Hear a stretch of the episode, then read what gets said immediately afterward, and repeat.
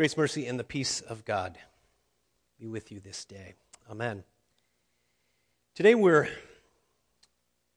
having a Compassion Sunday. Compassion International is an organization that Mount Olive has been connected to for a number of years, and so we're taking this um, week to promote that organization, to share some details and some stories about what it looks like, what a life of compassion can look like. We're also concluding the series that we've been in since Easter, Easter Joy. We have joy because of Easter. Resurrection Hope was our Easter uh, message, and Easter Joy followed that with restoration and praise and holiness, being involved over the last several weeks. What gives joy? What do we celebrate? What do, rejoice, what do we rejoice in? Often when things go well, we we feel joy. We feel happiness. We feel gratitude. Over the last few weeks, we've had a number of reasons to be grateful. We had a wedding a couple weeks ago. Max got married, and it was a beautiful ceremony and a great opportunity to celebrate. So we were full of joy. There's a picture, and I think he posted it on social media. It's of the two of them coming down the center aisle, but if you zoom in, there I am doing this. And I think his subtitle on it was Gotcha Dad. Tears of joy. When things are like that, when there's a day of celebration, when we recognize significant events in our lives, we can feel joy. This coming Friday, the next opportunity for our family to celebrate, because we will have another high school graduate. And it'll be a day of rejoicing. Probably a few tears shed of both joy and, well, the culmination of that time. So when things are good, we can feel joy. When we have happiness, we can feel joy. But joy and happiness aren't always the same. See, we can feel joy even when things aren't easy, when we're not celebrating, when there is heartbreak, when there is sorrow, when there is disappointment, even when tragedy strikes again. We can still feel joy when there's tragedy because of the gift of Jesus. Because of faith in Jesus, because we know that this evil world is going to come to an end. And when it rears its ugly head, and it has, we can still look ahead to what is to come. Because we have this gift of faith in Jesus. Christ Jesus came to save sinners. We're looking at First Timothy chapter six today, but if we rewind to the first chapter of the book. In chapter one, uh, verse fifteen, Paul writes to Timothy. This is a letter from Paul as like senior pastor to Timothy as young pastor, as encouragement and as, you know, some teaching in it and some advice for how to handle some situations and things like that. So it's Timothy, know this, this is trustworthy, this is true. Christ Jesus came into the world to save sinners. This is the whole point.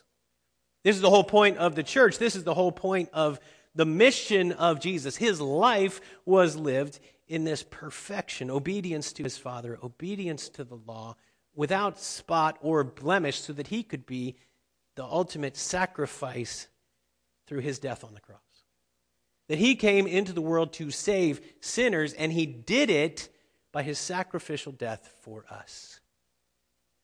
Timothy, don't neglect that. Don't miss that. Don't overlook that. That is important. His resurrection that we celebrate is that life-changing, eternity-altering event in the life of Timothy, in the life of Paul, in the life of you, and in, in my life, that our eternity is transformed because of that gift.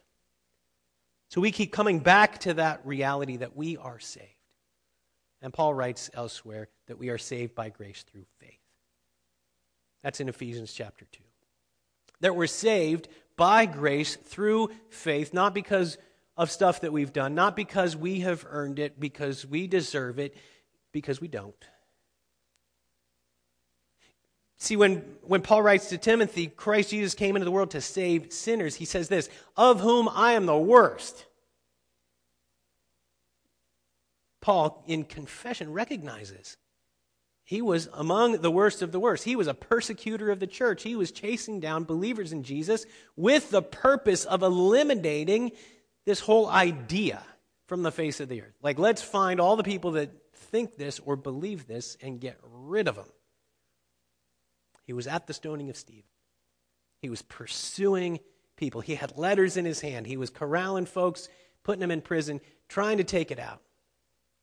That was his goal. When Jesus got a hold of him, grabbed him and said, we got something different for you. That's a paraphrase.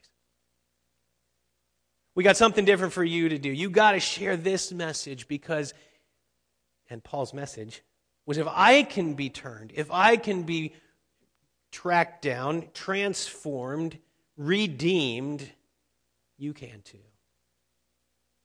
So Timothy, share this message. This is it. This is what the gospel is. This is the core, that we're saved by grace through faith.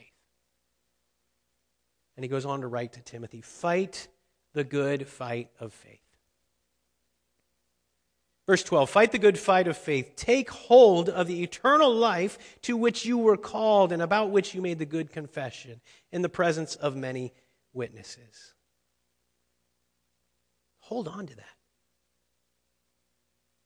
And fight to protect it. Fight to protect this faith that you have, because this is the treasure. This is it. Like, protect this at all cost, this faith that you've been given. And how do you do that?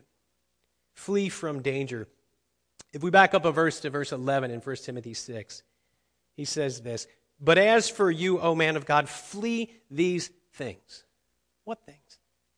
What's he talking about? Verses three through ten was talking about a different doctrine. Ideas, teachings, concepts, making their way into the teaching of the church.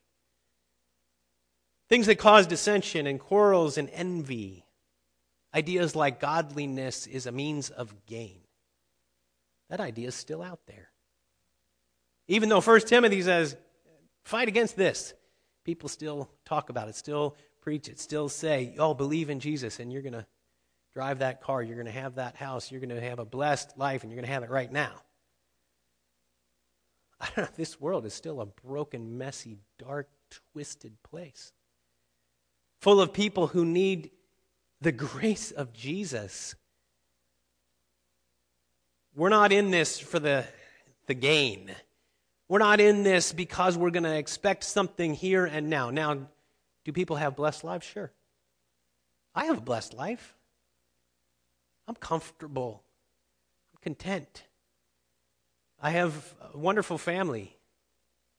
Paula and I celebrated twenty-five years of marriage this past week.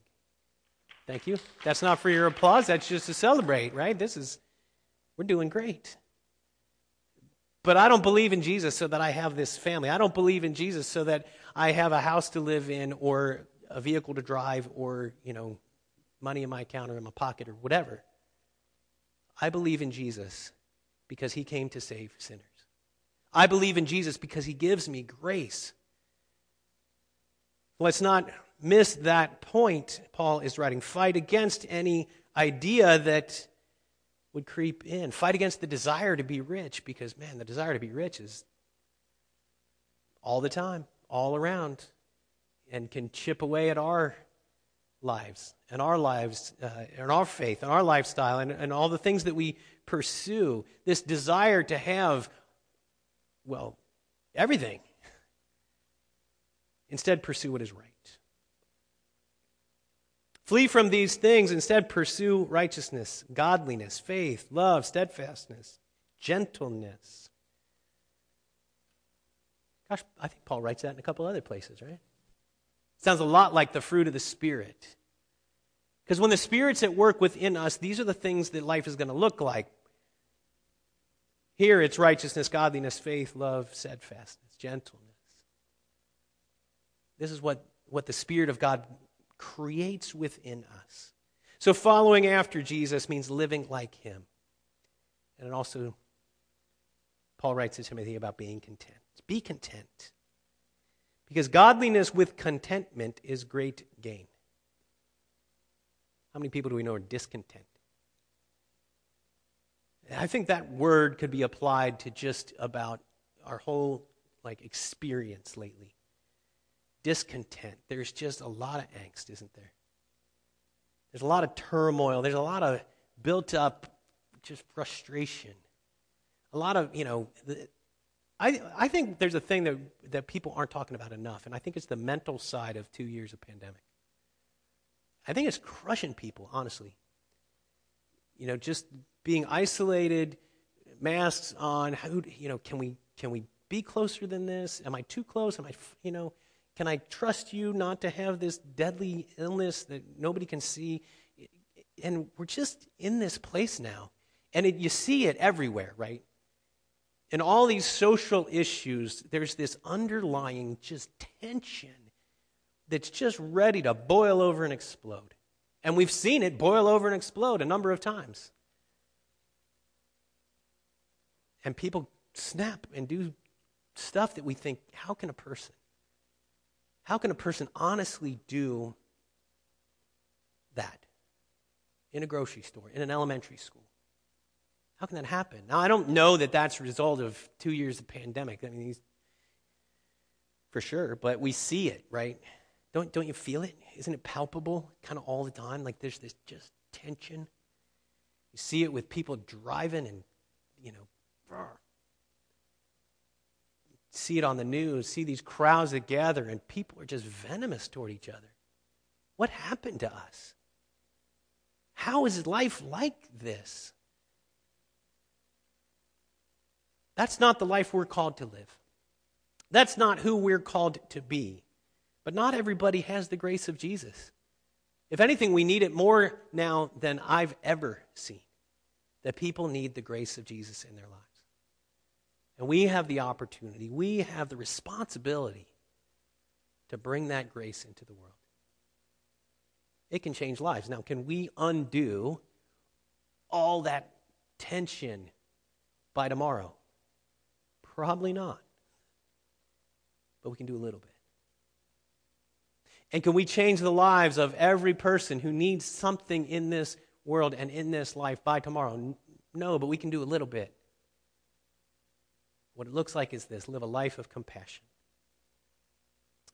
Live a life of compassion. This is what we're called to. Because actions speak louder than words. John writes in his first epistle, Uh, First John, in chapter three, verse eighteen, "Little children, let us not love in word or talk, but in deed and in truth."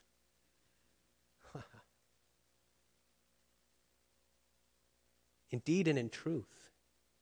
Let's let our actions match our confession. Let's let the things that we do, actions, follow what we say. So we're not just saying it, we're doing it. Be active in love toward others. Coming back to First Timothy chapter six, be rich in good works.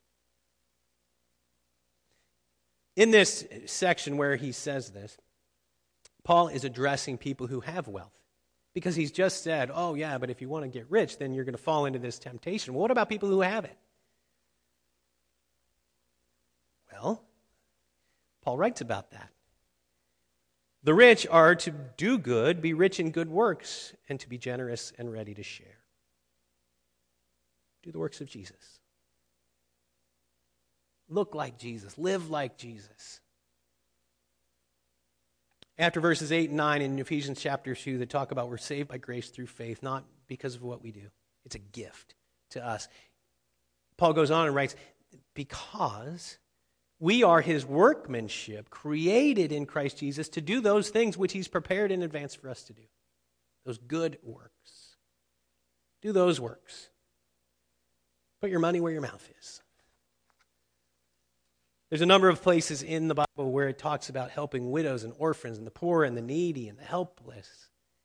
And in Matthew twenty-five, our gospel reading for today, Jesus is talking about judgment and what it's going to look like and separating people one from another. And he says to the people who are blessed and in the kingdom, well, you did these things. I was hungry, you gave me food. I was thirsty, you gave me something to drink. You visited me when I was sick or in prison, and you know, you provided for me. Well, when did we do that? Jesus, we never saw you like that. Ah, but if you did it to the least of these, if you did it to someone who had that need, if you stopped what you were doing and looked at someone who had a need and met that need, you did it for me. We can do that. We can live lives in such a way that the love of Jesus is visible. And it can make the difference in the life of someone around us who needs to know this gospel, who needs to know that they're loved by the creator of the universe, who needs to know that the king on the throne isn't looking at them like, I'm ready to judge you. He's looking at them like, I'm ready to love you. But a lot of people don't know that. They've never heard it. They've never seen it. They've never experienced tangibly the love of Jesus. Live a life of compassion, of kindness, of generosity, so that people can know who Jesus is. Now we're going to talk about one way that's possible. Ron, let me invite you forward. And while he's coming up, let me just talk about briefly Compassion International. Compassion's been around for a, a long time. This is not a short run. Uh, this organization's been around for quite some time. And maybe you're familiar with them. Uh, one of the most significant things that they do is connect sponsors with children who have need in various parts of the world. Ron's been doing that for a number of years. Um, he shared with us before, so Ron, I'm going to invite you to share a little bit more about Compassion and about your experience. Thank you, Pastor John. Good morning, everyone. Um, this is kind of a impromptu t- type thing, so uh, I, I talked to Pastor a little bit about uh, um, what a compassion sponsor does, basically, and um, what do they go through in, you know, like right now, the times that we're going through. Um, I wanted to bring out two points in all of this, and where we stand during this time of compassion that John's talking about. And uh, I love the spirit part of it too, because it does fill your heart. If you have that calling, um, the spirit of compassion is going to be with you all the time. Um, I have currently five children that I sponsor. Um, they reside in uh, three different countries, Peru, Ecuador, and the Dominican Republic. Now, when I approached this, what John was asking about, what what's it like to be a, a sponsor? Well, there's plenty of joy. Plenty of joy knowing what you're doing to, for these kids and what they get, they receive from you. They have somebody who they don't even know that supports them, that writes them, that tells them things they may not get anywhere else. One of the things that I always try to do is to give them at least one verse from the Bible, one, and talk about that. And the responses back are, are phenomenal. But I'll let you know this, and it's very heartbreaking too. It is very heartbreaking. We've been through two years of a pandemic, a world pandemic. These children live in the poverty of the world. Have you seen the poverty of the world? I have. If you've seen the poverty of the world, you know exactly what I'm talking about. And have hope. That child has hope through you. And that's amazing. That's simply amazing. But it's heartbreaking too. Because as I'm used to communicating with all of my five children, they couldn't communicate back to me. And that's heartbreaking. I have two children in the Dominican Republic. They were hit with an earthquake. They were hit with floods last year during the pandemic. That's heartbreaking. Not knowing what they're going through. But what is unique about compassion is they let you know what's happening to your kids. They may not have it specifically down to that day, but they know what's happening in the children's centers where they attend. And they have people going out and visiting the children and making sure they're okay. So it is both a joyous and a heartbreak to be a sponsor. But I wouldn't trade it for anything. All these children give me so much joy. So much joy. I'm going to read you a letter. This letter comes from Sheila. She is uh, in Peru. I originally had told John, I said, let me just open the letter and read it out. And he goes, well, maybe there might be something wrong in there. But this is my first letter from her beyond just the introductory letter. When you become a Compassion sponsor, each child will send you kind of more or less a form letter, right? You get that. You get to know a little bit about the family, you know, what they're doing and all that kind of stuff. But this is the first letter that I have received from her, in which it's just me and her conversing. And, uh, yeah, there are translators that, that, that, that take care of it, but it is her writing to me, um, which is quite unique. Um, and then I got an added bonus when I opened up the letter, so I will share that with you too. So let me read the letter to give you an idea how it goes. I got to put my glasses on, so... Dear Sponsor Ron, I greet you in the name of our Lord Jesus. I hope you and your family are in good health. Thank you for the marvelous letter and pictures. I'm excited to hear from you again, Sponsor. Your letter, you asked me if I am the older of my two sisters. I am not. I am the one in the middle. My older si- sister is Elizabeth, and my youngest is Mayor. I tell you, I had a wonderful vacation. Now think about this. This is a vacation. Where's the vacation at? In the jungles of Peru. I want you to keep that in mind. I, t- I tell you, I had a wonderful ca- vacation. We traveled with my family to the countryside to visit my uncle. The last time we v- went to visit him, his neighbor invited us to milk a cow. It was interesting since I had never done that. The cows had calves, and they attached, I attached some pictures where you can see the experience. We also went to the rivers with my dogs. I love the photos of your dogs, and I have two dogs and three kittens. My family loves animals. I attached a picture of my two dogs and my cat so you can meet them. We also had a spiritual retreat with my classmates in other classrooms. I had a great time. We went to Boga Chica for a week, a week ago for another retreat. It was wonderful. Now the vacations are, are over, and I'm entering the university to study a new academic semester.